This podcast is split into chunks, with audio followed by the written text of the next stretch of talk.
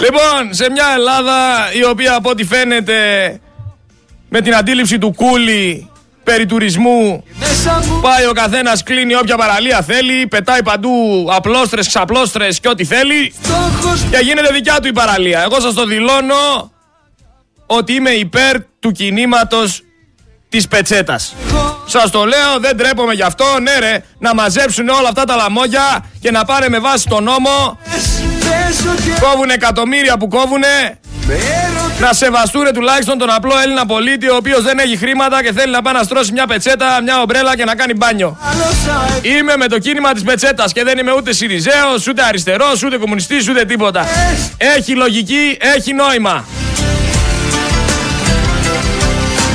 Πάω ρε στη Θάσο, στην παραλία Σαλιάρα. Με ονόματα θα μιλήσουμε. Στην παραλία Σαλιάρα.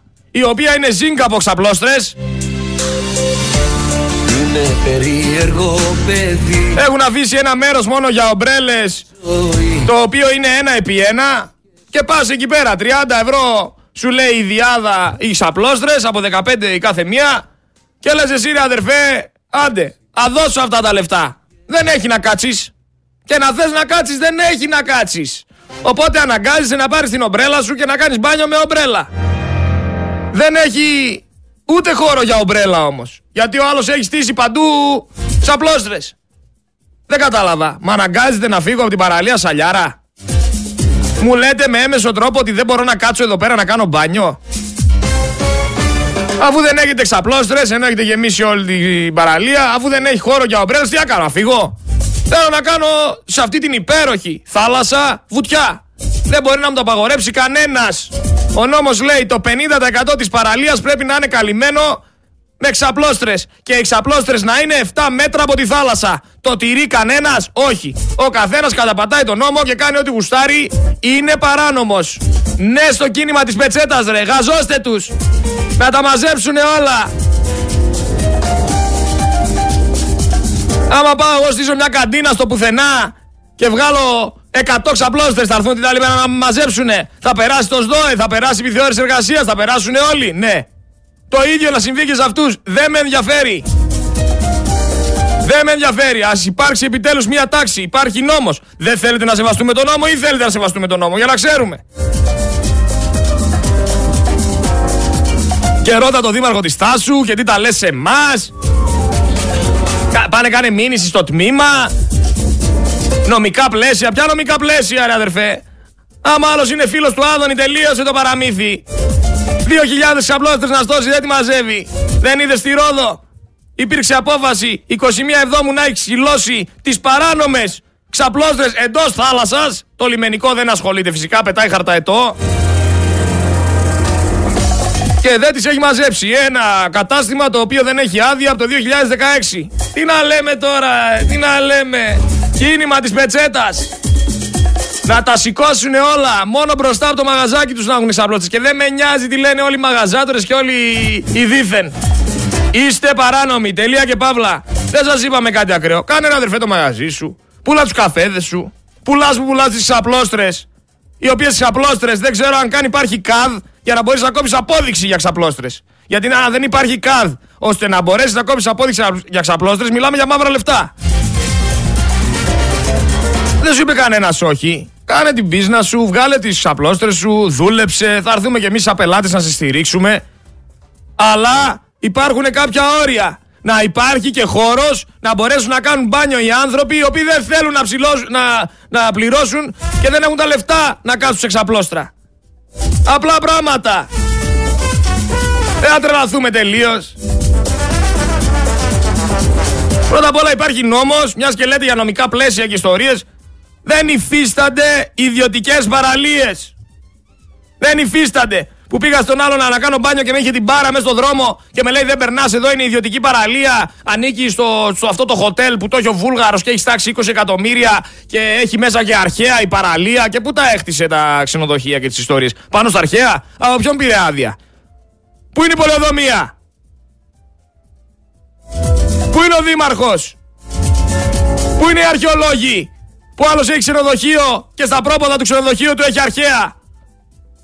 Και έχει κάνει ιδιωτική και την παραλία και δεν μπορεί να μπει κανένας να κάνει μπάνιο γιατί ανοίξει το ξενοδοχείο η παραλία. Τι είναι αυτά που μας λέτε, ρε; Θα μας τρελάνετε τελείως. Να ξέρετε τον νόμο. Ο καθένας έχει δικαίωμα να πάει να κάνει μπάνιο όπου γουστάρει και να στήσει και την ομπρέλα του και να πάει το ψυγιάκι του και να κάνει ό,τι θέλει. Δεν υπάρχουν, δεν υφίστανται ιδιωτικές παραλίες. Τέλος τα παραμύθια. Αλλά όλα αυτά τα καλύπτουν διεφθαρμένοι πολιτικοί. Συγκεκριμένα διεφθαρμένα πρόσωπα σε δημόσιες υπηρεσίες. Τώρα θα μου πεις η Ελλάδα τι είναι.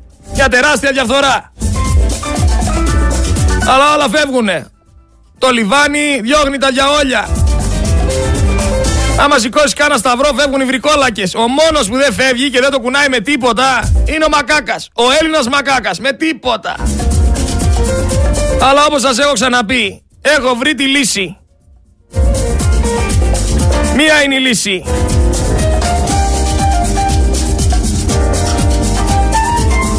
Ο καφές, θε...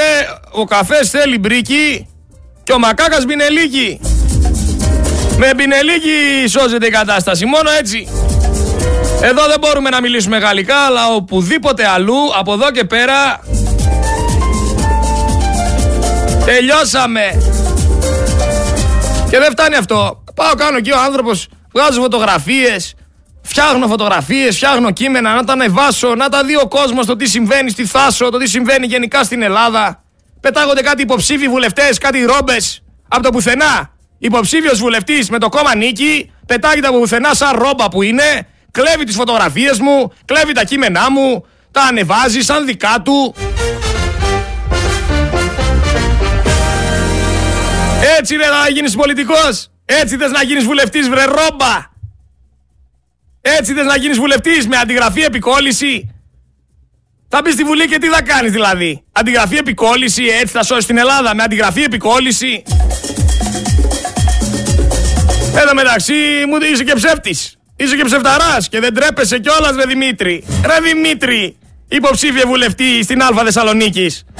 Με το κόμμα νίκη. Ρε Δημήτρη, δεν τρέπεσαι λιγάκι να λες ψέματα. Χριστιανός άνθρωπος. Όχι, δεν είναι δικό σου το κείμενο, δεν είναι δικές σου οι φωτογραφίες. Δεν τρέπεσαι λιγάκι να λες ψέματα. Για όνομα του Θεού, ρε Δημήτρη. Για όνομα του, Θεού, του Θεού. Οι, Ορθόδοξοι Χριστιανοί δεν λένε ψέματα. Ή εκτός άμα είσαι από αυτούς τους Ορθόδοξους Χριστιανούς, οι οποίοι είναι επιλεκτικά Χριστιανοί. Δηλαδή όποτε τους συμφέρει είναι και χριστιανοί, όποτε τους συμφέρει λένε και ψέματα, ε, κάνουν και ό,τι κάνουν πριν το γάμο, ε, να και λίγο από εδώ, ε, θα κάτι σκαπουλάρουμε από ό,τι λέει η Αγία Γραφή, ε, έτσι δεν είμαστε. Ή είμαστε ή δεν είμαστε. Και εσύ δεν είσαι, τελεία και παύλα. Όταν θα μάθεις να παραδέχεσαι τα λάθη σου, να μην έχεις εγωισμό, να είσαι ταπεινός και σωστός και ευγενικός, τότε ξαναμιλάμε. Που δεν θέλω και να ξαναμιλήσουμε, μου είσαι αδιάφορος. Πραγματικά αδιάφορος τελείως. Δεν έχεις κάτι να προσφέρεις στην Ελλάδα.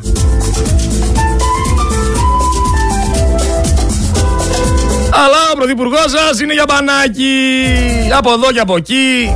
Α, να ενημερώσω ότι τα νησιά, παιδιά, να ξέρετε, έχουν γεμίσει μέλισσες εξαιτία των φωτιών σε όλη την Ελλάδα. Μην τις σκοτώνετε. Βάλτε λίγο νεράκι στα μπαλκόνια. Είναι αφιδατωμένες και κουρασμένες οι μελισσούλες. Βοηθήστε τι, κάνουν πολύ καλό στο περιβάλλον.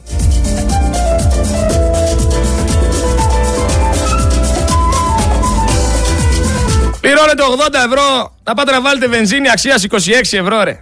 Τα υπόλοιπα 54 πάνε σε μετακλητούς. Πάνε δεξιά και αριστερά. Σας έχουν σακατέψει. Ξεχάσατε και τις φωτιές. Πού είναι οι φωτιές, ρε; Κάηκε η μισή Ελλάδα. 500.000 τρέματα κάηκαν. Πάρα πολλοί άνθρωποι χάσαν τις περιουσίες τους. Το ξεχάσατε. Ασχολείστε το με τον κοκλόνι που έβαλε στα μαλλιά του ξανθά. Ασχολείστε με τη Μαρία Λογοθέτη και πώς τη λένε και αυτή να και που λέει ό,τι λέει. Ποιοι είναι όλοι αυτοί, ρε; Γιατί έχουν άποψη όλοι αυτοί; Τι έχουν κάνει για την Ελλάδα; Ποιον έχουν βοηθήσει; Μόνο να πληκτρολογούν, ξέρουν και να είναι εμπλεκόμενοι. Σε παρακαλώ πολύ. Τέλος, με τους ανούσιους και με τα ανούσια θέματα δεν ασχολούμαστε.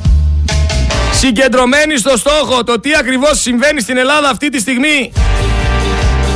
Έχει σαπίσει η κοινωνία μας. Έβλεπα προχθές ρεπορτάζ που έλεγε ότι το ποσοστό των γάμων που καταλήγει σε διαζύγιο φτάνει το 50%. Ποια οικογένεια μου λέτε, ποιο μέλλον μου λέτε, ποια ψυχολογία, ποια νοοτροπία.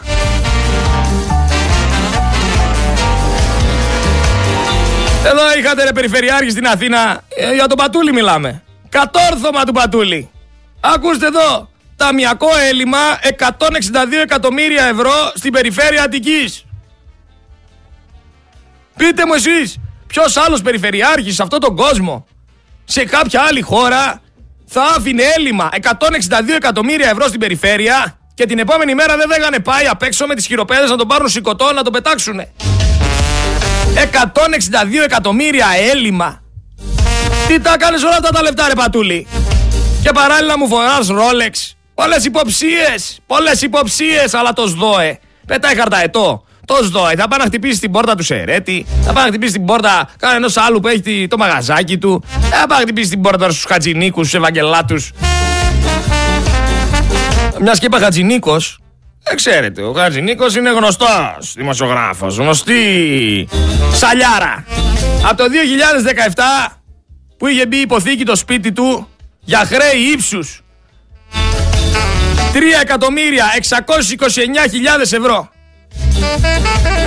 Ο Χατζη λοιπόν είχε αυτά τα χρέη από μια εταιρεία έτσι που είχε και διάφορα μέσα μαζικής εξαπάτης, διάφορα ραδιοφωνάκια, διάφορες ιστορίες. Αυτά τα χρέη, τα 3.629.000 ευρώ, ήταν προς το δημόσιο.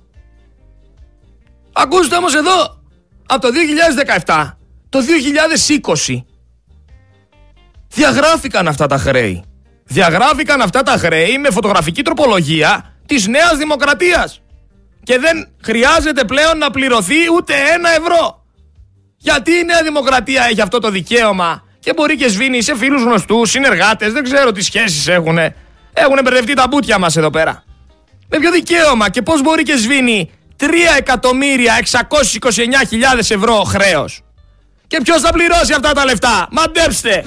Το Χαϊβάνι. Ο Έλληνας πολίτης. Ακουγόμαστε παντού. Χαιρετίσματα στο Ελλάδα FM. Μια μέρα ο φόβος όμως ξέρετε χτύπησε την πόρτα και σηκώθηκε το θάρρος να ανοίξει και είδε πως δεν υπήρχε κανένας. Θάρρος θέλει, τόλμη θέλει, επιμονή θέλει. Ναι λοιπόν στο κίνημα της πετσέτας. Ναι ρε. Να μαζέψουν τις απλώστρες. Να μαζέψουν τις ομπρέλες που είναι κατεστημένες εκεί πέρα σκαμμένες δύο μέτρα κάτω από τη γη. Δεν κουνιέται η ομπρέλα ούτε 11 από φόρνα έχει. Πάμε σε κάποιες άλλες ειδήσεις τώρα, γιατί μου επιτέθηκαν κάποιοι ανίδεοι, κάποιοι γαλβάδες, κάποιοι άνθρωποι οι οποίοι εθελοτυφλούν. Στη Θεσσαλονίκη υπήρξε ένα μεγάλο σοκ. Πακιστανός βίασε 17χρονη πίσω από θάμνο στο κέντρο της πόλης. Να είσαι γονέας, να στείλεις το παιδάκι σου μια βόλτα στη Θεσσαλονίκη, στο κέντρο. Λες εντάξει ρε φίλε, στο Θεσσαλονίκη, στο κέντρο θα πάει. και να βρεθεί ένας ασυνόδευτος τρίτο κοσμικός να την διάσει πίσω από έναν θάμνο και να μην υπάρχει πουθενά αστυνομία. Ποιος επιτρέπει σε αυτόν τον άνθρωπο να συνεχίσει να κυκλοφορεί στους δρόμους; Γιατί θα μπει 2, 3, 4, 5, 6 χρόνια φυλακή maximum και μετά θα ξανά είναι ελεύθερος και θα ξαναβιάσει. Να τον πιάσετε, να τον κάνετε χημικό ευνουχισμό εφόσον έχει βιάσει ένα ανήλικο και να τον πάρετε και να το στείλετε στη χώρα του. Φτάνει με αυτά τα δίποδα ζώα.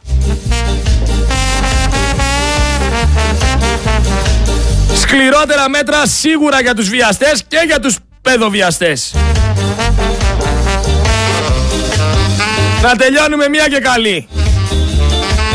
Δεν τους προλαβαίνεις όμως αυτή τη χώρα, αρέσει. Πόση δια, διαφθορά μπορεί να αντέξει ένας τόπος, ένας λαός. Μέσα σε τρία χρόνια διάβαζα χθες, ο Πιερακάκης υπέγραψε 475 συμβάσεις απευθείας αναθέσεων και μοίρασε πόσα λέτε 26 εκατομμύρια ευρώ. Δεν τα λέω εγώ. εφημερίδα των συντακτών το έγραψε το συγκεκριμένο άνθρωπο. Πιερακάκη δεν νομίζω να λέει ψέματα. Άμα λέει ψέματα, κινήσουν νομικά απέναντί τους. Στο Δήμο Αθηναίων επίσης έχουμε μια απευθείας ανάθεση παλαιότερα, την οποία όλοι έχετε ξεχάσει, όπως ξεχάσατε και τις φωτιές, γιατί πέρασαν δύο εβδομάδες. Και πλέον δεν είναι hot θέμα. Δεν βαρεθήκατε να το συζητάτε στα καφενεία και στα πληκτρολόγια. Μια απευθείας ανάθεση την οποία ξεχάσαμε και προσπεράσαμε πάρα πολύ εύκολα. Του Μπακογιάννη ήταν η απευθείας ανάθεση. Έδωσε 211.000 ευρώ για 17 λεπτά συναυλία του Ρουβά. Ο οποίος Ρουβάς είχαμε τότε lockdown και τραγουδούσε χωρίς κόσμο. Με λίγα λόγια έγινε μια απευθείας ανάθεση και δώσαμε στο Ρουβά 211.000 ευρώ για να τραγουδήσει 17 λεπτά. Ποιος μου λέει εμένα ότι από αυτά τα 211.000 ευρώ δεν επέστρεψε ο Ρουβάς στα μισά στον Παγκογιάννη. Και κάπως έτσι γίνονται οι business στην Ελλάδα. Δουλέψτε εσείς 16 ώρες που σας λέει ο φίλος σας ο Άδωνης ο Υπουργός Εργασίας για 1560 ευρώ. 1560 ευρώ θα παίρνετε αν δουλεύετε 16 ώρες. Καλά σας έλεγε ο Μητσοτάκης. Θα αυξήσει τα λεφτά, θα τα πάει 1500. Απλά δεν σας είπε ότι θα δουλεύετε 16 ώρες. Μην κάνετε παράπονα. Ξέρει σας λέω σε τι χαϊβάνια απευθύνεται. Και άμα δες, άμα δες να δουλέψεις και να βγάλεις λεφτά, άσε τώρα που άλλος παίρνει για 17 λεπτά τραγούδι 211.000 ευρώ. Εσύ άμα θες να βγάλεις λεφτά, δούλεψε 24 ώρες τη μέρα και βγάζε 2.200 το μήνα. Δούλεψε ρε 24 ώρες τη μέρα και δεν δουλεύεις ρε τεμπέλη; Γιατί δεν δουλεύεις 24 ώρες τη μέρα ρε τεμπελχανά; Δεν έχουμε άτομα σε ελιές να μαζέψουν σε ελιές. Γιατί δεν δουλεύεις; 24 ώρες τη μέρα θα δουλεύεις και θα βγάζεις μια χαρά το μήνα 2.200. Και θα μπορέσεις να είσαι και άνετος. Ποιο το πρόβλημά σου, δεν μπορώ να καταλάβω. Επειδή δεν κοιμάσαι ποτέ. Επειδή δεν ατρώς, δεν απίνεις; Επειδή δεν θα έχεις χρόνο να πας να περπατήσεις; Γιατί, γιατί παραπονιέσαι; 16 ώρες σου λέει ο Άδωνης ο φίλος σου. 41% δεν το δώσατε. Δεν βγαίνεις τηλεοράση και λέει με ψηφίζουν 70.000 οικογένειες. 16 ώρες τη μέρα ρε. Αφού θες να είσαι σκλάβος και δούλος, γίνε.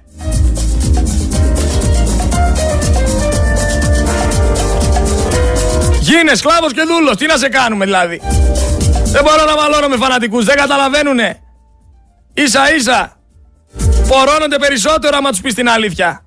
Όσοι καταλάβετε ό,τι θέλετε να καταλάβετε, οι υπόλοιποι χορέψτε το χορό του ζαλόγκου. Γιατί αυτό κάνετε. Πιαστείτε και χιαστείτε τα χεράκια και ξεκινήστε να χορεύετε προς τον κρεμό.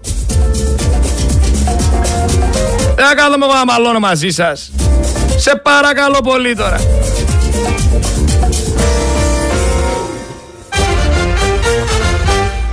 Ρόμπα, υποψήφιε με το κόμμα Νίκη που αντιγράφεις τα άρθρα μου και τα ανεβάζεις για δικά σου. Ε, μα, δεν τρέπεζε λίγο ρε φίλε, δεν τρέπεζε ρε, δεν τρέπεζε. Τις φωτογραφίες μου παίρνεις ρε και το κείμενό μου όπως το γράψα, δεν έχεις αλλάξει ούτε λέξη. Έγραψα για την παραλία του Αγίου Ιωάννη, στη Θάσο, ότι μου απαγορεύτηκε η διέλευση με την αιτιολογία ότι η παραλία ανήκει στο συγκεκριμένο ξενοδοχείο και ότι υπάρχουν στην περιοχή αρχαία 3.500 χρόνων π.Χ. έτσι. Και αναρωτήθηκα ο Έρμος πώς έχτισε 161 δωμάτια ο συγκεκριμένος, 8 σουίτες και 2 βίλες ενώ στην περιοχή υπάρχουν αρχαία. Και δεν έχεις αλλάξει ούτε λέξη, ρε. Δεν τρέπεσαι. Πήρες ακριβώς το κείμενό μου όπως τώρα. Δηλαδή, βάλε αντί για τελεία, βάλε στο τέλος ένα δαυμαστικό, ρε αδερφέ. Δηλαδή, έσχος. Έσχος. Θες να γίνεις και βουλευτής. Η μάπα σου. Και βουλευτής είναι. Και το μυαλό σου. Ταϊβάνι.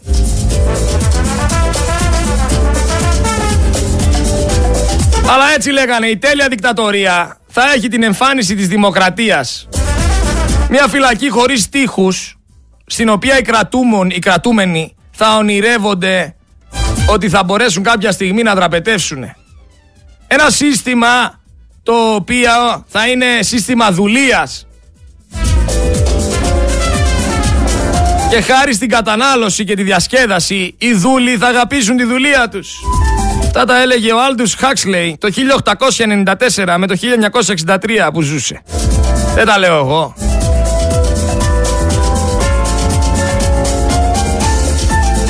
Φυσικά ο Κωστής Χατζηδάκης διαβεβαίωσε τους δικαστές ότι θα αυξηθούν τα επιδόματά τους και κάπως έτσι αρχίζω να, να πιστεύω ότι πρέπει να κάνουμε αυτό το πίνακα. Δεν ξέρω αν έχετε δει καμία φορά έτσι σύριαλ ή σειρές ή ταινίες που έχουν θέμα ας πούμε detective, CSI που είναι αστυνομικοί και ψάχνουν να βρούνε τι ακριβώς έχει συμβεί και πώς συσχετίζονται τα πρόσωπα. Έλα, η περισσότερη πιθανότητα τη ζωή σα να έχετε δει μια φορά τουλάχιστον αυτό το πίνακα. Αυτό το τεράστιο πίνακα, το ξέρετε. Που βάζουν πάνω φωτογραφίες και τραβάνε με κόκκινη κλωστή και συσχετίζουν τα πρόσωπα και βγάζουν γεγονότα, μια δολοφονία, μια κλοπή. Ξέρετε τώρα αυτό το πίνακα, δεν ξέρω πώς το λένε αυτό το πίνακα, αλλιώς σας έλεγα και το όνομά του. Αποφελό είναι ο πίνακας πάντως και με πινέζες λειτουργούν, το έχω προσέξει. Τέλος πάντων, ίσως κάποια στιγμή στην Ελλάδα να πρέπει να φτιάξουμε έναν τεράστιο πίνακα. Αυτός ο πίνακας δεν ξέρω τι έκταση πρέπει να έχει. Πρέπει να είναι δηλαδή από την Αριστοτέλους μέχρι τα δικαστήρια σίγουρα. Ένας τεράστιος πίνακας και να αρχίσουμε να κολλάμε πάνω φωτογραφίες με διάφορους πολιτικούς. Πώς συσχετίζονται, τι εταιρείες έχουν φτιάξει; Με κόκκινη κλωστή και εμείς θα τα συσχετίσουμε. Πόσα φάγανε, πώς τα φάγανε, συσχέτιση με άτομα από τον υπόκοσμο. Πρέπει να γίνει μια έρευνα, ρε παιδιά. Άμα κάποιος έχει πίνακα από φελό τόσο μεγάλο, ας τον φέρει και θα εκτυπώσω εγώ τα πρόσωπα.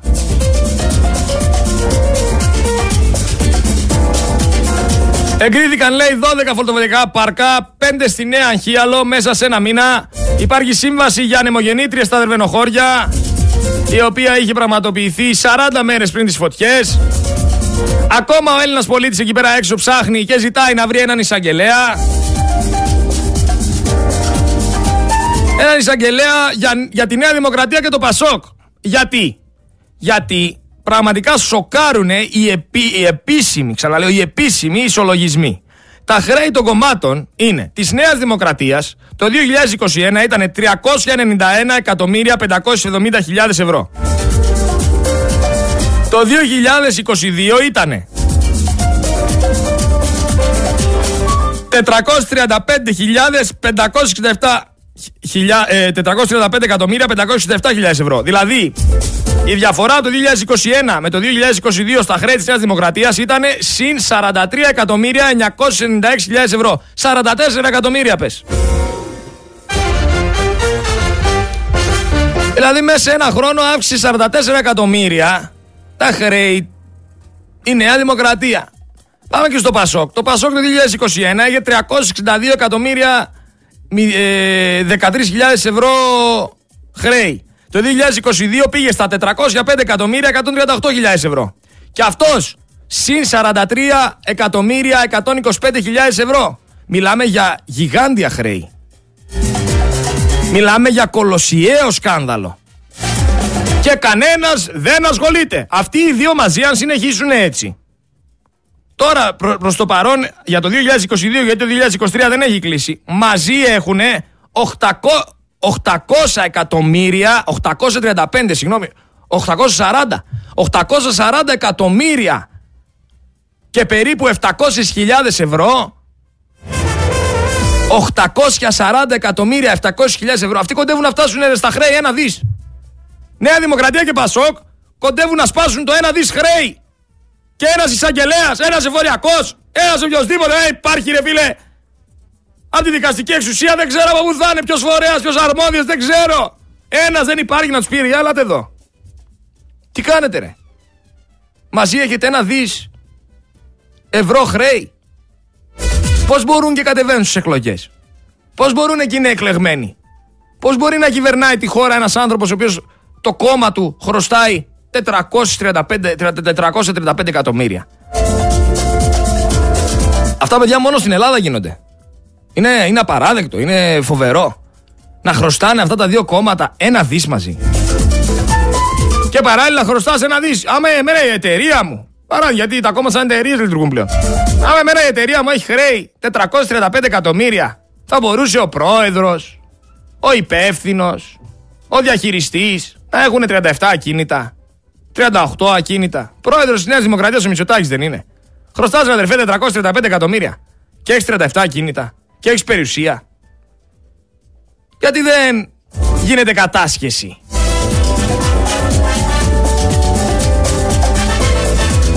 Άμα δεν τα έχεις το όνομά του, αντιπρόεδρος ποιος είναι. Παιδιά, έναν έναν μέχρι να βρούμε από ποιον θα τα πάρουμε. Κάποιος πρέπει να πληρώσει τα λεφτά, δεν θα τα πληρώσει πάλι ο Έλληνας πολίτης. Όπως πλήρωσε του Χατζηνίκου, επειδή τα σβήσατε εσείς.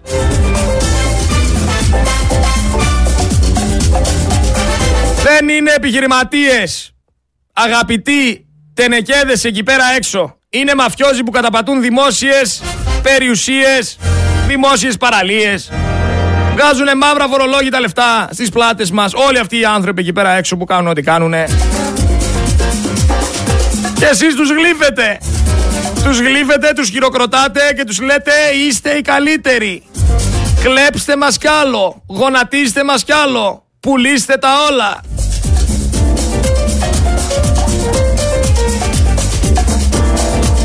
Λίγο λέει είπες για τον πίνακα εδώ ένας φίλος. Αριστοτέλους δικαστήρια λέει είναι πολύ μικρός ο πίνακας. Ε, αδερφέ δεν θα έχει τόσο μεγάλο μέχρι την καβάλα. Αναρωτιέμαι όμως, πού αλλού συμβαίνει αυτό το οργανωμένο από Δήμους, λιμενικό και αστυνομία και από επιχειρηματίες πλιάτσικο. Ο κακός γαμός. Άμα βάλεις κάτω και δεις 15 ευρώ και 15 ευρώ εξαπλώστρα, μιλάμε για 30 ευρώ. Θα βγάλω κομπιουτεράκι, ρε κουφάλες. 30 ευρώ. 30 ευρώ είναι οι δύο ξαπλώστρες σε μια παραλία εκεί που πήγα εγώ τώρα. Αλλού έχουν και περισσότερα λεφτά την ξαπλώστρα, αλλού και λιγότερα. 30 ευρώ λοιπόν θέλει για δύο ξαπλώστρες και μια ομπρέλα ο συγκεκριμένος κύριος. Να πούμε ότι έχει 100, είναι πολλές οι 100 οι ξαπλώστρες. Δεν είναι και πολλές. Συνήθως τόσες έχουν. Α, βάλουμε 100. Ένα μέσο όρο. 100 ξαπλώστρες άμα έχει ο άλλος. Βγάζει τη μέρα 3 χιλιάρικα. Μόνο από τις ξαπλώστρε. Δεν βάζω μέσα καφέδες, κοκακόλες, πατατάκια, σάντουιτς, φαγητά, σνακ. Φρουτοσαλάτες, γιαούρτια. Δεν τα βάζω αυτά. Καλά κάνει. Ο άνθρωπος στην κουζίνα του έχει και τα πουλάει. Από τις ξαπλώστρες όμως βγάζει 3 χιλιάρικα τη μέρα. Αν έχει 100 ξαπλώστρες με 30 ευρώ τις 2. Δηλαδή 15 τη μία. Άμα κάνεις 3.000 επί 30 που είναι οι μέρες. Μιλάμε για 90 χιλιάρικα το μήνα. 90 χιλιάρικα το μήνα. Άμα κάνεις 90 χιλιάρικα το μήνα επί 6 μήνες που είναι η σεζόν του καλοκαιριού Μιλάμε για 540.000 ευρώ. Εγώ θα σας κάνω ένα πολύ μεγάλο ψαλίδι γιατί εντάξει δεν θα είναι πάντα γεμάτο αν και σε κάποιες περιοχές είναι πάντα γεμάτο. Δεν θα είναι πάντα γεμάτο και σας βάζω ότι από τις 540 σας κόβω 240.000 ευρώ γιατί δεν θα ήταν γεμάτο. Και πάλι αυτός ο άνθρωπος βγάζει το μήνα, βγάζει το εξάμηνο 300.000 ευρώ. Δηλαδή την καλοκαιρινή σεζόν βγάζει 300.000 ευρώ με ένα τεράστιο ψαλίδι που έχω κάνει εγώ έτσι φιλικά. Καταλαβαίνετε γιατί χρήμα μιλάμε. Καταλαβαίνετε γιατί βγάζουν παντού ξαπλώστρες. Καταλαβαίνετε γιατί είναι παράνομοι. Γιατί ε, σας έχει κόψει κανένας απόδειξη για την ξαπλώστρα; Μην τρελαθούμε. Μην τρελαθούμε. Άμα κάποιος εκεί πέρα έξω έχει απόδειξη για ξαπλώστρες, παρακαλώ πολύ να μου τη στείλει.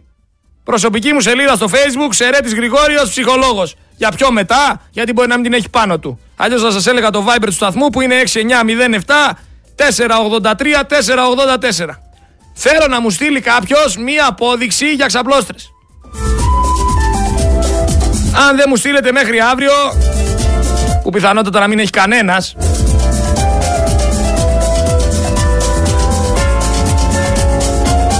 είναι μαύρα λεφτά. Μιλάμε λοιπόν για μαύρο χρήμα που πάει κατευθείαν τσέπη.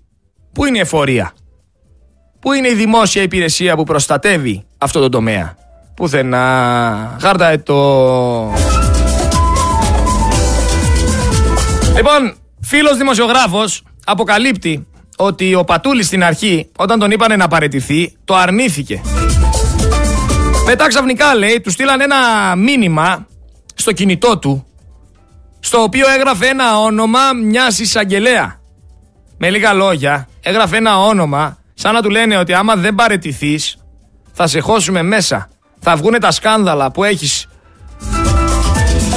κάνει, στα σκάνδαλα στα οποία είσαι μπλεκόμενος και όλες αυτές οι βλακίες, οι ιστορίες, τα εγκλήματα, οι κλοπές και τέτοια που έχεις κάνει, λέω εγώ τώρα, σαν να τον απειλούνε τον άνθρωπο. Γι' αυτό Άμα δεν κάνεις αυτό που λέμε, η εισαγγελέα στο όνομά της είναι αυτό και θα πας έτσι. Ξεκάθαρα εκβιασμός, δεν ξέρουμε ποιος του έστειλε το μήνυμα, πιθανότατα από την παράταξή του γιατί αυτοί τους ζήτησαν να παραιτηθεί. Είναι απειλή στο όνομα της δικαιοσύνης, δεν έχει κουνηθεί φίλο φυσικά γιατί έτσι λειτουργούν με τακτικές μαφίας. Γιατί η χώρα πλέον διοικείται, όπως σας έχω εξηγήσει πάρα πολλές φορές, από συγκεκριμένα πρόσωπα που κάνουν ό,τι κάνουν και τους κρατάνε όλους στο χέρι. Από αρχηγό Γεθά μέχρι την τελευταία τρύπα του ζουρνά.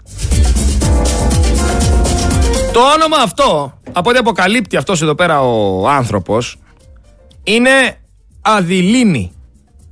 Αυτό βγάζει αυτός ο δημοσιογράφος. Αδηλίνη. Και διαβάζω εγώ τώρα έναν τίτλο της Καθημερινής. Η Καθημερινή λοιπόν είχε βγάλει ότι στον Άριο Πάγο νέα πρόεδρος είναι η Ιωάννα Κλάπα και η εισαγγελέας είναι η Γεωργία Αδηλίνη. Δεν ξέρω. Α, άμα είναι τυχαίο, δεν ξέρω. Εγώ σας λέω ότι έχω διαβάσει. Κανονικά σε αυτά απαντήσεις θα έπρεπε να δίνεις στον ανακριτή ο Πατούλης. Για το αν ισχύουν όλα αυτά που γράφουν οι καθημερινοί, οι δημοσιογράφοι. Θα έπρεπε ο Πατούλης να πάει στη δικαιοσύνη, η δικαιοσύνη να τον καλέσει, να τον πει: Έλα τώρα, αδερφέ, υπάρχουν αυτά και αυτά και αυτά. Είσαι θύμα εκβιασμού, σε εκβιάζει κανένας. Γιατί σε εκβιάζει, γιατί δεν θες να παρετηθείς, γιατί σε αναγκάσανε. Αυτά έπρεπε να είναι δεδομένα σε μια Ελλάδα η οποία θα είχε δημοκρατία, στην οποία θα υπήρχε δικαιοσύνη, στην οποία θα σεβότανε η κυβέρνηση τον νόμο. Λοιπόν, έχουμε όμως και γεωστρατηγικά θέματα, πάρα πολλά. Έχουμε το θέμα με τον Ήγυρα, με τη Γαλλία, που η Αλγερία απίφθινε καθαρή προειδοποίηση στη Γαλλία πως αν επέμβει στρατιωτικά στον Ήγυρα για να ανατρέψει την κυβέρνηση που αναδείχθηκε την περασμένη εβδομάδα θα εμπλακεί και η Αλγερία της είπε της Γαλλίας. Με λίγα λόγια έχουν ενωθεί εκεί στην Αφρική κάποιες χώρες που θέλουν να διώξουν την Αμερική και τη Γαλλία από πάνω τους. Όλους αυτούς που τόσα χρόνια τους εκμεταλλεύονται και τους κάνουν να τους κάνουν και παίρνουν το μέρος της Ρωσίας. Αφρικανικές χώρες λοιπόν ενώνονται και παίρνουν το μέρος της Ρωσίας. Άλλη μια ήττα για τη σωστή πλευρά της ιστορίας. Για μένα σας το ξαναλέω, η μεγαλύτερη ντροπή της χώρας δεν είναι η κυβέρνηση. Ούτε ο Μητσοτάκης. Για μένα η μεγαλύτερη ντροπή της χώρας είναι η δικαιοσύνη. Είναι ανίκανη να επιτελέσει το έργο της διαχρονικά, ανάξια να σταθείς στο ύψος της, σύμφωνα με τις περιστάσεις και τα γεγονότα, και πάει και χτυπάει μόνο τους αδύναμους. Μιας και λέμε όμως για δικαιοσύνη. Η Μαρούπα, δεν ξέρω αν θυμάστε, με ποινικολόγος η Μαρούπα Καλά, εντάξει, δεν θα πω πολλά για το πρόσωπό της. Ε, δεν τη συμπαθώ, δεν τη χωνεύω. Έχει στο παρελθόν πάρει αποφάσεις μετά από εντολές. Κατά τη δική μου άποψη πάντα έτσι. Γιατί εδώ πέρα την άποψή μου λέω, δεν ισχυρίζομαι ότι έχω στοιχεία. Δεν έχω στοιχεία. Η άποψή μου είναι παιδιά. Δεν μπορώ να την κατηγορήσω τη γυναίκα για τίποτα. Αλλά έκανε κάτι, κάποιες δηλώσεις η Μαρούπα. Οι δηλώσεις αυτές ήταν για τις υποχωρήσεις του Μητσοτάκη και λέει ακροτηριάζει την πατρίδα, παραδίδει τα σύνορά μας στην Τουρκία, είναι ανδρή και λοξένων συμφερόντων κατά της χώρας μας, λέει. Η Ελλάδα θα φτάνει, λέει, ως τη Σκύρο. Χάνουμε τα νησιά μας και το Αιγαίο. Δεν ξέρω αν την είδατε αυτή την είδηση, αυτή τη δήλωση. Παναφρικανική αλληλεγγύη λοιπόν. Έχουμε τον συνταγματάρχη Μαΐγκα, ο οποίος κάλεσε τους Αφρικανούς ηγέτες να απελευθερωθούν από την νεοαπικιοκρατία και την εξάρτηση από τις δυτικές δυνάμεις. Εμείς εδώ στην Ελλάδα όμως μας έχει δοθεί μια επιλογή. Η επιλογή να δουλεύουμε 16 ώρες. Αυτό κάποιοι λένε ότι εγώ δεν έχω πρόβλημα. Άμα κάποιος θέλει να δουλέψει 16 ώρες είναι επιλογή του. Όχι, δεν είναι επιλογή του να δουλέψει 16 ώρες. Κανένας δεν θέλει να επιλέξει να δουλέψει 16 ώρες. Μην πέφτετε στην παγίδα. Αυτοί που θα δουλέψουν 16 ώρες θα το έχουν ανάγκη. Αν κάνεις δύο δουλειές, επειδή δεν σου φτάνουν τα χρήματα για να ζήσεις, δεν είναι από επιλογή. Όταν δηλαδή μπορείς να επιβιώσεις μόνο κάνοντας δύο δουλειές, τότε δεν έχεις επιλέξει δύο δουλειές. Επιλογή σημαίνει ότι έχεις κι άλλη επιλογή. Δεν γίνεται να έχεις μία επιλογή και να είναι επιλογή. Απευθύνομαι στους ψηφοφόρους του Μητσοτάκη και σε όσους λένε ότι 16 ώρες εργασία δεν είναι κακή. Δεν είναι κακή ιδέα. Παρεμπιπτόντω ψάχνω τον κουτσούμπα. Πού είσαι ρε κουτσούμπα; Πού είναι το ΚΚΕ. Πού είναι ρε η Λιάννα η Κανέλη. Να πάρει θέση για το 16ωρο. Μαύρος κόκορας με κόκκινο λυρί. Όποιος με μάτιαξε να πάει να κάνει καμιά βουτιά. Έτσι είναι όμως. Θα έρθει η στιγμή στη ζωή σας που θα τα βρείτε δύσκολα, θα προσπαθήσετε κι εσείς να τα απεξέλθετε σε διάφορες καταστάσεις. Θα έρθουν φίλοι, θα σας χτυπήσουν την πλάτη, θα σας πούνε Δεν σε φοβάμαι σένα, είσαι δυνατός, θα τα καταφέρεις. Ξέρεις, συνήθως εννοούν βγάλ τα πέρα μόνος σου. Θα έρθει η στιγμή που θα μείνεις και μόνος σου στη ζωή σου με τα προβλήματά σου και θα προσπαθείς να παλέψεις. Εγώ αυτό που έχω να σου πω είναι σφίξε τα δόντια.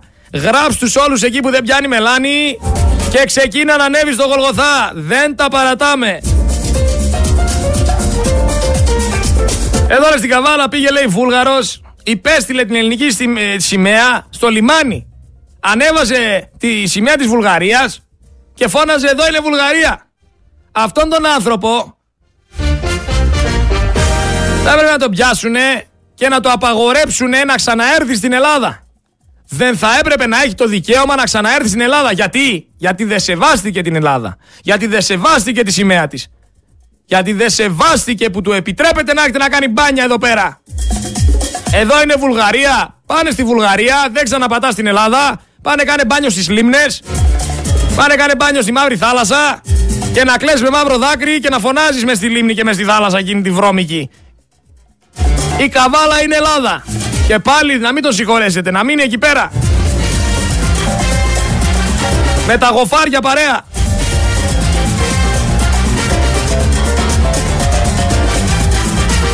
Τώρα θα μου πεις στην Ελλάδα δεν τη σέβονται οι ίδιοι οι Έλληνες.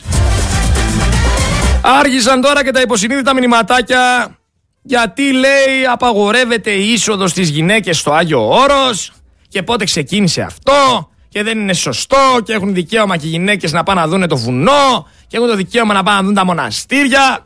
Υποσυνείδητα μηνύματα να κινήσουν τα χαζά μυαλά να αντιδράσουν. Λες και δεν έχουν τι να ασχοληθούν τώρα. Ο ταλκά τους είναι να πάνε στο μοναστήρι. Θα σπάσουν άλλη μια παράδοση με αυτόν τον τρόπο. Πλέον φαίνεται ξεκάθαρα το ότι υπάρχει αλλίωση της κοινωνίας, της χώρας, των εθήμων, των αξιών μας. Βλέπεις εδώ πέρα άνθρωποι οι οποίοι δεν έχουν ταυτότητα, δεν έχουν χαρτιά, έχουν όπλα. Εδώ στη Θεσσαλονίκη ανέβασα και εγώ το βιντεάκι του συγκεκριμένο. Άνθρωποι οι οποίοι δεν έχουν χαρτιά, δηλαδή άμα του συλλάβει κάποιος δεν ξέρουν πώς τους λένε, δεν ξέρουν από πού είναι, δεν ξέρουν πόσο χρονών είναι, δεν ξέρουν για ποιο λόγο και πώς ήρθαν στην Ελλάδα. Αυτοί οι άνθρωποι που δεν ξέρουμε ποιοι είναι έχουν όπλα. Κατά πόσο σας φαίνεται αυτό νορμάλ, πείτε μου.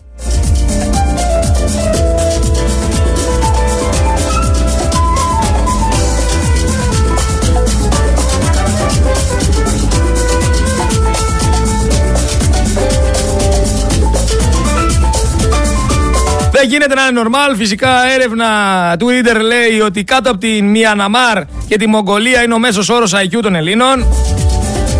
Και η Ελλάδα λοιπόν φίλοι μου με όλα αυτά τα προνόμια που έχει, τη γλώσσα, την ιστορία, τη φιλοσοφία βρίσκεται στην 55η θέση παγκόσμια και ενδεικτικά βρίσκεται κάτω από την Κύπρο, τη Μιαναμάρ όπως σας είπα, τη Μογγολία και τη Βουλγαρία. Μέσος όρος IQ είναι 90,77. Πρώτη είναι η Ιαπωνία, η οποία έχει 106,49. Οι Άπωνες είναι πιο έξυπνοι. Αυτό δεν πάει να πει ότι μερικοί ή μερικές που έχετε σκιστά μάτια είστε πιο έξυπνοι. Γιατί θα αρχίσετε να λέτε τις ιστορίες, είμαι σίγουρος. Δεν μας θέλουν έξυπνους όμως, παιδιά, γιατί ξέρουν αυτοί τι κάνουν. Ακόμα και στα βιβλία μας ταΐζουν αυτά που θέλουν να μας ταΐσουν. Αυτοί διαμορφώνουν τη σκέψη και το τι θα μάθουμε. Είναι ένα σχέδιο που θέλουν έναν λαό χωρίς γνώσεις. Δεν μας διδάσκουν σωστά την ιστορία. Αλλοιώνουν διάφορους τομείς όπως θέλουν. Και φυσικά φτάνεις σε ένα σημείο εσύ να μαθαίνεις αυτά που θέλουν να μάθεις και να μαλώνεις με κάποιον άλλον ο οποίος έχει ψαχτεί, έχει κάνει αναλύσεις, έχει κάνει έρευνες και έχει αναδείξει την αλήθεια. Φυσικά κάποιοι δεν είναι έτοιμοι να ακούσουν την αλήθεια. Κάποιοι δεν θέλουν να σπάσουν τα στερεότυπα του μυαλού τους.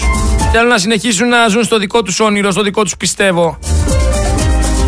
Ο καλύτερος δρόμος είναι η αλήθεια. Να ψαχτείτε να μάθετε την αλήθεια. Δεν γίνεται σε μια Ελλάδα που έχει πάνω από 150.000 καφετέριες ο λαός να κοιμάται όρθιος. Λοιπόν έχουμε τον Κάπτεν Ιμπραήμ Τραωρέ Ο πρόεδρος της Μπουρκίνα Φάσο, ο οποίος ανακοίνωσε ότι η εποχή της σκλαβιάς της Αφρικής στα δυτικά καθεστώτα έχει τελειώσει και η μάχη για την πλήρη ανεξαρτησία έχει ξεκινήσει. Και λέει ο κάπτεν Ιμπραχήμ Τραωρέ, είτε πατρίδα είτε θάνατος. Κόκκινο μπερές είναι, δεν ξέρω. Είναι σώρο μεταφερόμενος μήπως. Ο Νίγηρας ανακοινώνει επίσης το άνοιγμα των συνόρων με πέντε γειτονικές χώρες. Άνοιξαν τα χερσαία και αέρια σύνορα με την Αλγερία, την Μπουρκίνα Φάσο που έχει τον Τραωρέ, τον Μάγκα, τη Λιβύη, το Μάλι και το Τσάντ. Αρχίζουν και δημιουργούνται ομάδες και συμμαχίες στη Δυτική Αφρική. Και θα έχουμε σοβαρές εξελίξεις. Θα έχουμε σοβαρές εξελίξεις έτσι όπως πάει. Μιλάμε για τρίτο παγκόσμιο. Σε αυτό το κομμάτι θέλω να σας κολλήσω και κάτι ακόμα στο μυαλό σας για να καταλάβετε πώς λειτουργούν όλοι αυτοί. Γι' αυτό το λόγο θέλουν να μην μπορείς εσύ να είσαι ανεξάρτητος, να μην μπορείς εσύ να επαναστατήσεις, να μην μπορείς να έχεις λεφτά στο χέρι, να μην μπορείς να κάνεις τίποτα. Γιατί; Γιατί έχω εδώ πέρα θέμα ότι οι τράπεζες απειλούν ανθρώπους ότι αν έχουν λάθος απόψεις θα τους κλείσουν τους λογαριασμούς τους. Είναι αυτό που σας έλεγα ότι αν όλα περαστούν σε μια καρτούλα και εκεί πέρα έχει τα στοιχεία σου, ποιος είσαι, τι κάνεις, που μένεις και τα λεφτά σου από τους λογαριασμούς σου, αν εσύ αύριο μεθαύριο ξεκινήσεις και πεις ότι ο Μητσοτάκης είναι αυτό, είναι εκείνο, είναι τάλο, η τιμωρία σου δεν θα είναι να μπεις φυλάκα. Η τιμωρία σου θα είναι μηδενισμός λογαριασμού αυτόματα γίνεσαι δούλος. Γιατί αν δεν έχεις φραγκάκια, δεν ζεις. Αλλά ξαναλέμε, μην προσπαθείτε να αλλάξετε άποψη σε ένα φανατικό ηλίθιο. Είναι αυτό η παροιμία, υπάρχει παροιμία ελληνική. Δεν ξέρω αν το ξέρετε. Που λέει, μην προσπαθήσεις να μάθεις ένα γουρούνι να τραγουδάει. Και το χρόνο σου χάνεις και το γουρούνι ενοχλείς. Κανέλη, πού είσαι ρε Κανέλη, που έβγαινες στη Βουλή με μια φρατζόλα ψωμί όταν ήταν ο ΣΥΡΙΖΑ και έλεγες 70 λεπτά κάνει και την κουνούσε στη φρατζόλα στο κοινοβούλιο. Πού είσαι ρε Κανέλη τώρα που η Νέα Δημοκρατία την έχει πάει τη φρατζόλα στα 3 και στα 2 ευρώ; Μούγκα στη στρούγκα η Κανέλη. Αγκαλιές και φιλιά με την τώρα η Κανέλη. Αριστερή με δεξιές τσέπες, δεν τρέπεστε ρε λιγάκι. Πού είσαι ρε Κανέλη να μιλήσεις για το 16ωρο. Πού είσαι; Λοιπόν έχουμε μια καταγγελία από τη Χαλκιδική η οποία είναι όπως με ενημερώνουν περσινή. Το ε, κυκλοφορεί γενικά. Είναι ένα ζευγάρι μεγάλων ανθρώπων οι οποίοι είχαν καταγγείλει ότι κάποιος πήγε και τους είπε: Θα σας πνίξω, θα σας κάνω, θα σας ράνω. Άμα δεν σηκωθείτε να φύγετε από εδώ με την ομπρέλα σας και τους χτύπησε. Θα το βάλω το ηχητικό μόνο και μόνο για να ακούσετε ότι υπάρχουν αυτοί αυτά τα νταϊλίκια. Αυτά τα νταϊλίκια για τις δημόσιες παραλίες. Γιατί δεν υφίστανται, σας ξαναλέω, ιδιωτικές παραλίες. 10 η ώρα, λόγω που είμαι χειρουργημένη στον εγκέφαλο, πηγαίναμε 10 η ώρα. Ήμασταν δύο μέτρα μακριά από τις ξαπλώστρες τους σε μέρο δημόσιο. Ούτε μπροστά, ούτε απάνω πετσέτα να κουμπίσω, τίποτα. Έρχεται λοιπόν και αρχινάει να βρίζει. Ο σύζυγος ήταν συγκεκριμένο και έβαζε την οπρέλα. Θα σας, δεν ξέρω τι, θα σας πλήξω, θα σας πετάξω. Πολλές βρισκές. Και εγώ η αθεόφοβη για να μην σηκωθεί. Ο άντρας μου σηκώνομαι και λέω: Κύριε, γιατί είμαστε αχάριστοι; Τι μας προσφέρατε και είμαστε αχάριστοι; Μου δίνει μία μπουνιά στο μέρος που είμαι χειρουργημένη στον εγκέφαλο. Πέφτω κάτω στην άμμο. Σηκώνεται ο σύζυγος, λέει: Τι κάνεις, λέει, η γυναίκα μου είναι χειρουργημένη. Περιλαβαίνει τον άντρα μου, τον βάζει τρικλοποδιά, 74 χρονών άνθρωπος, το ρίχνει κάτω, το ξεσκίνει την μπλούζα, με ένα χέρι τον πατούσε στο λαιμό και ένα χέρι, καβάλα δηλαδή σαν το γαϊδούρι, εδώ στα πλευρά. Να φωνάζω κύριε βοήθεια, βοήθεια και να μην έρθει κανένας, κανένας. Έτρεξε μία κοπέλα άγνωστη που δεν την ξέρω να την ευχαριστήσω. Δοποίησε το 100, ειδοποίησε το 166. Πάμε νοσοκομείο πολύ γύρω. Να σπαράζει από τους πόνους Κάναμε μία επέμβαση το πλάι από το γόνατο από πάνω. Α, το σπάσαν δηλαδή. Βέβαια, κάθισε η γυναίκα του ήρθε δίθεν για να το σηκώσει και κάθισε απάνω. Να φωνάζει ο άντρας μου, πάρ το χέρι σου, δεν μπορώ να αναπνεύσω. Και μόλις κάθισε και η γυναίκα, γίνεται η επέμβαση αφού ο γιατρός που τον έκανε λέει, τι βαρβαρότητα. Έγινε η επέμβαση 26 Ιουνίου, ήταν με ένα πει στο σπίτι χωρίς να πατάει το πόδι, να το σηκώνω κύριε στην πλάτη για να πηγαίνει στην τουαλέτα. Αυτοί είναι οι άνθρωποι 74 χρονών ανθρώπους ζευγάρι πήγε να κάνει ένα μπάνιο. Ρε, μπορεί και να είχαν ερωτευτεί αυτοί οι δύο. Μπορεί να κάνανε μικρή βόλτα σε αυτή την παραλία. Πήγα του χτυπήσατε γιατί στρώσαν την ομπρέλα. Επειδή θέλετε να κόψετε, ρε φίλε, άλλα 30 ευρώ περισσότερο. Δεν τρέπεστε, ρε, αλυταράδες. Άρε, άρε, θα υπάρξει αυτός που θα σας βάλει, θα σας κάνει να κάτσετε καλά. Άρε, πειθαρχία χρειάζεται. Λοιπόν, μια και μιλάμε για πειθαρχία, στα σύνορα δεν βλέπω να υπάρχει οργάνωση. Δεν βλέπω να υπάρχει σχέδιο να καταπολεμήσουμε όλη αυτή τη μεταναστευτική, παράνομη μεταναστευτική ροή. Μιλάμε για μια καθημερινή εισβολή από διάφορα σημεία, είτε είναι στον Εύρο είτε είναι στη Ρόδο. Δεν παίζει και τόσο σημασία. Δεν έχει και τόσο σημασία. Δεν παίζει και τόσο ρόλο. Δεν είναι πρόσφυγες όλοι αυτοί οι άνθρωποι. Πρέπει να το ξεκαθαρίσουμε. Κάποιοι είναι και πρόσφυγες, άλλοι δεν είναι. Είναι απεσταλμένοι ή πιο πολλοί από αυτούς από την Τουρκία. Η Ελλάδα πρέπει να ξέρετε ότι έχει προδοθεί. Μας κυβερνάνε εφιάλτε. Είναι φιλάργυροι, ανθέλινες. Επιτρέπουν να συμβαίνει αυτό. Και φυσικά αυτοί οι άνθρωποι δεν έρχονται ειρηνικά. Υπάρχει σχέδιο. Παιδιά, μείναμε μόνοι μας. Συμπνίστε, θα γίνει κανένα μπαμ και δεν ξέρουμε πού θα πάμε. Δεν είναι δυνατόν Σάββατο 5 Οκτώου, 5 Αυγούστου τώρα, πριν δύο μέρες, το 2023.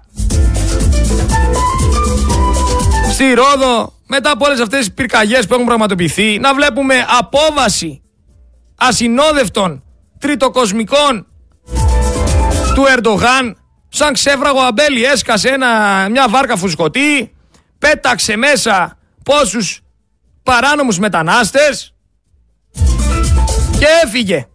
Μιλάμε για ανθρώπους οι οποίοι από το πουθενά σκάζανε με μια φουσκωτή βάρκα. Δηλαδή αύριο μετά θα έρθει στρατός και κάνει απόβαση στη Ρόδο. Πόση ώρα θέλει να αντιδράσει το ελληνικό κράτος; Πού είναι το ελληνικό κράτος, πού είναι το λιμενικό, πού είναι ο στρατός; Είναι δυνατόν. Τα πράγματα είναι τραγικά, είναι απίστευτα. Και δεν θα μιλήσω για το TikTok. Για το TikTok που ανεβαίνουν καθημερινά βίντεο από όλους αυτούς εδώ πέρα, οι οποίοι γράφουν από την Τουρκία στην Ελλάδα πόσο εύκολα περνάνε. Ανεβάζουν βίντεο με βάρκες, ανεβάζουν βίντεο με πορείες και με λοστάρια που σπάνε τα σίδερα και μπαίνουν και. Σας παρακαλώ πολύ, υπάρχουν μυστικές υπηρεσίες. Υπάρχει υπουργός εξωτερικών να μας ενημερώσει για ποιο λόγο δεν κάνει κάτι γι' αυτό. Τώρα θα μου πεις εδώ δεν κάνανε κάτι για το beach bar. Δεν βγάλανε τις ξαπλώστες που είναι μες στη θάλασσα. Θα αποτρέψουν αυτό τον υπόγειο πόλεμο. Δουλέψτε 16 ώρες για 1560 ευρώ και μην λέτε πολλά. Ασχοληθείτε με τον κοκλόνι που έβαψε τα μαλλιά του ξανθιά, ξανθά και τα μουσια του. Και πιστέψτε ότι αυτό που νομοθετούν είναι δικαίωμα. Είναι δικαίωμα να πληρώνεσαι και να ζεις από μια δουλειά. Είναι δικαίωμα. Έτσι σας λένε. Δικαίωμα είναι φίλε μου να ξεκουράζεσαι. Δικαίωμα είναι να σου μένει ελεύθερος χρόνος. Δικαίωμα είναι να ζεις ως άνθρωπος και όχι σαν δούλος. Αλλά έτσι είναι, ψηφίζατε Νέα Δημοκρατία να δουλεύετε 16 ώρα. Πόσο εύκολα όμως εξαφανίστηκαν από τα δεσογραφικά μέσα μαζικής εξαπάτησης οι πέντε νεκροί και τα 500.000 καμένα στρέμματα το καταλάβατε; Βλέπετε πουθενά να παίζεις στη τηλεόραση για τις φωτιές. Βλέπετε να υπάρχει τίποτα. Τίποτα. Σας ελέγχουνε. Εργασία μέχρι τα 74. 16 ώρη εργασία. Κατάργηση ουσιαστικά των υπερεριών της υπερεργασίας και των 11 ωρών ημερήσιας ανάπαυσης. Απόλυση χωρίς αιτιολογία και χωρίς αποζημίωση του δόκιμου εργαζόμενου και όλα αυτά με Νέα Δημοκρατία 40 μέρες. Τα 40 της Νουδού είναι αυτά.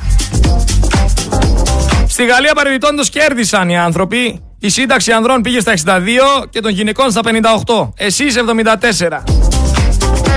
Στην Αγγλία και στην Ιρλανδία παρεμπιπτόντως προσπαθούν να νομιμοποιήσουν τετραήμερο, οκτάωρο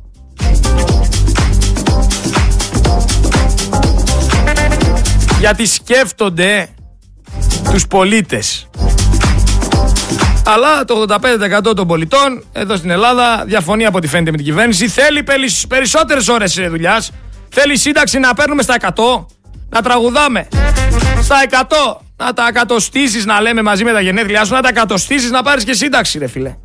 Στα 100 η σύνταξη. Να είναι λαχείο. Και αν φτάσεις στα 100 να παίρνεις όλη τη σύνταξη μαζί. Το λαχείο σου να είναι. Να δούμε μετά τι διατροφή θα κάνετε.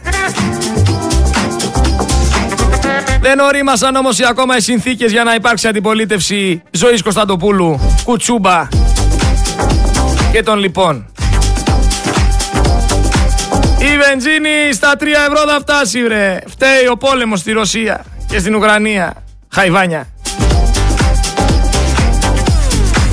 Ε, λοιπόν, μετά το κίνημα της πετσέτας, νομίζω ότι πρέπει να υπάρξει και ένα κίνημα κατά Μητσοτάκη. Αν θέλουμε να σωθούμε. Επίσης να ενημερώσω ότι αν δουλεύετε 16 ώρες, η αγοριστική σας δύναμη διπλασιάζεται. Ακόμα περισσότερο αν δουλεύετε 24 ώρες, γιατί ο, βασικός μισθός όπως σας είπα θα φτάσει στα 2.200. Επίσης αν δουλεύετε με αυτό το ρυθμό μέχρι τα 74, είναι πιθανόν να χάσετε τη ζωή σας πάνω στη δουλειά. Θα κλείσω την ώρα γιατί πρέπει να πάμε και σε τραγουδάκι με την σημαντικότερη είδηση κατ' εμέ. Έπεσαν υπογραφές Τουρκίας, Σαουδικής Αραβίας για παραγωγή τουρκικών UAV. Τα UAV είναι αυτά τα αεροπλανάκια που δεν έχει κάποιον να τα οδηγάνε. Δεν υπάρχει, είναι μόνα τους πάνε, είναι σαν τα drone. Drone θεωρούνται και τα UAV. Μιλάμε πρόκειται για τη μεγαλύτερη σύμβαση στην ιστορία για την τουρκική αμυντική βιομηχανία. Υπολογίζεται η αξία 7 δις δολάρια. Με λίγα λόγια, η Τουρκία επενδύει στην αμυντική της βιομηχανία. Η Ελλάδα τι κάνει; Καλά είναι. Ε, όλα εντάξει. Τι νέα; Κοκλώνης έβαψε τα μουσια του Ξανθά. Ε, η Τούνη βγήκε φωτογραφία και δεν είχε καθαρά πόδια. Άντε βρε λάχανα.